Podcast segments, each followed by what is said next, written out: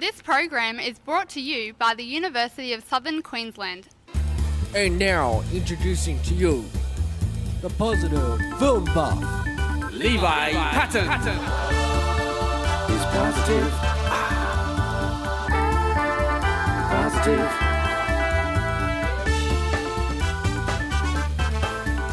Positive. Positive. Positive. Hello, I'm Levi Patton, but of course I prefer to be known as the positive film buff, the only film buff in the world that is unable to hate any movie or even see flaws with it. It's one day till Halloween, which means on this show, I've got to review a scary movie, and one not involving clowns like Pennywise this time. What? Why? Well, well, this it, it, scary movie is more interesting, and I have watched it last weekend, and I thought it would make for a great choice on the show today. But before I reveal what it is, let me tell you a story about a film released in the year twenty seventeen. Once upon a time, Universal Pictures released a film called The Mummy, starring Tom Cruise, and they planned this film to be the first installment of a cinematic universe that would star all the classic monsters, from Dracula to The Invisible Man to Frankenstein, et cetera. But alas, in one of those extremely rare moments where I actually saw flaws in a film, in spite of giving us some fantastic action scenes, The Mummy was focused on only one thing, to start a cinematic universe instead of giving us an actual story. I could see why it got highly negative reviews and failed at the box office, and it caused Universal to deem their monster cinematic universe idea cancelled. However, one monster that was planned to be part of the cinematic universe was taken out of the cancelled box by Universal and was instead used to create a completely different and new kind of movie, newer than The Mummy and newer than all the previous adaptations that this monster had featured in. The lucky monster that got taken out of the box to star in a brand new film was The Invisible Man, one of the lucky films this year to actually premiere in the cinemas. And unlike The Mummy, this movie was a hit, praised by critics the world over, and today it's considered to be one of the best films, if not the best film of twenty twenty. I've watched this film for the first time last weekend, and I agree, it's a very brilliant film, and I think it's brilliant for a lot of interesting reasons that may leave you surprised. Okay, what's the story? Cecilia Kass is a woman trapped in a violent, controlling relationship with wealthy optics engineer and businessman Adrian Griffin, until finally she seizes the opportunity to finally escape that relationship for good.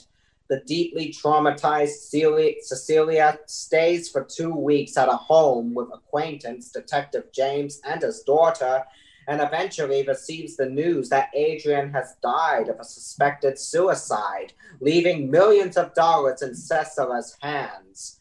Her life is set to be getting better again, but Cecilia begins to re- feel that something is not right, especially after she experiences a series of strange events caused by a force that no one can see.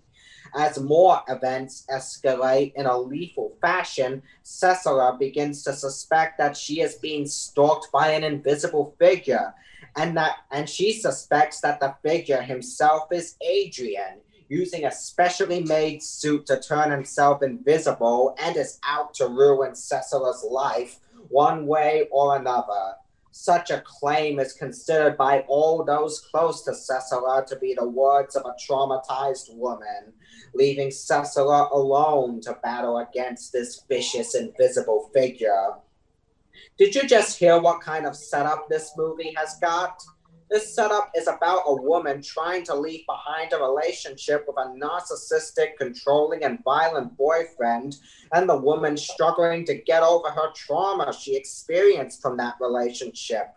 This is actually one of those stories that can get a lot of viewers, myself included, a bit uneasy, as violent, controlling relationships is a legit scary thing that could happen around the world.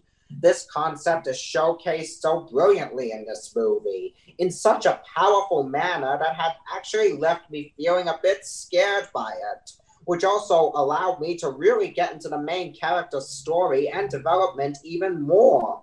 To up the ante even further, this movie decides to take that violent relationship plot point and put it into another plot point about an invisible figure that is out to ruin a person's life by any means necessary.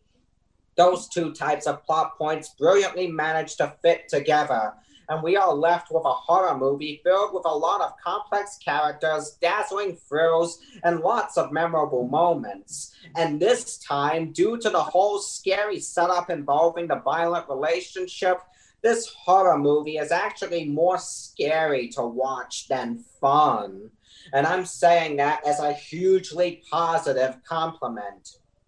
This movie has a wonderful director and screenwriter, Aussie Leigh Whannell, and he showcased such marvelous abilities to create an adaptation of a classic story and put it into a highly realistic, scary scenario, ending up creating what I think could possibly be the best adaptation of the Invisible Man story you could ever see.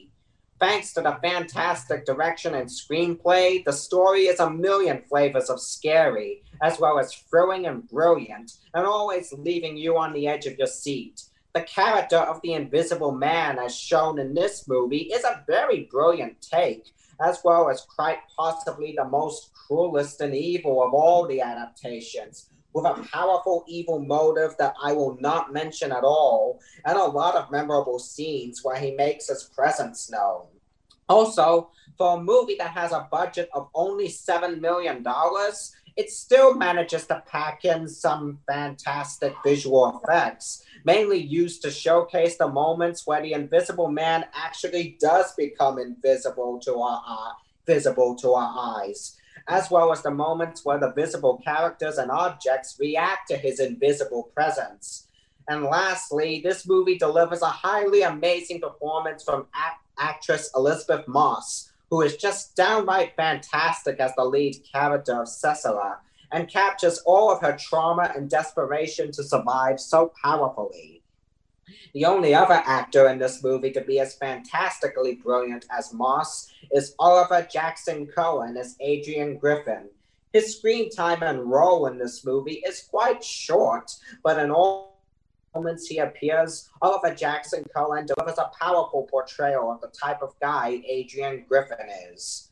twenty seventeen's It may be the best modern horror movie I've ever seen, mainly due to its story, acting, performances, and containing a seamless blend of horror and art. Thank you! You're welcome, Pennywise. But The Invisible Man definitely comes a close second, primarily due to containing a plot point that is actually pretty scary for a lot of viewers, including me, and putting that plot point into another spine-tingling plot point involving one of the most iconic horror monsters of all time. With a spectacularly scary combination like that, we are left with a movie filled with non-stop thrills and scares, dozens of highly unforgettable moments, and sprinkled with highly amazing performances and surprisingly fantastic visuals. It looks like I found another twenty twenty film that's bound to be one of the top twenty best films of the year, maybe even in the top ten, in an era filled with modern horror movies that deliver such spectacular entertainment as well as scares. The Invisible Man is the first modern horror film I've seen that delivers more scares first than entertainment, and that makes it a very fantastic horror film either way. If you're really up for watching a scary movie this Halloween tomorrow, The Invisible Man is most definitely hiding in plain sight for you to watch. High-achieving Year twelve students who put the University of Southern Queensland first on their Q TAC application could become rewarded. Automatic scholarships up to twenty-nine thousand dollars are on offer. Make U S Q your first choice and join the number one university in Australia for graduate starting salary. Visit usq dot e d u dot a u slash become rewarded for more details.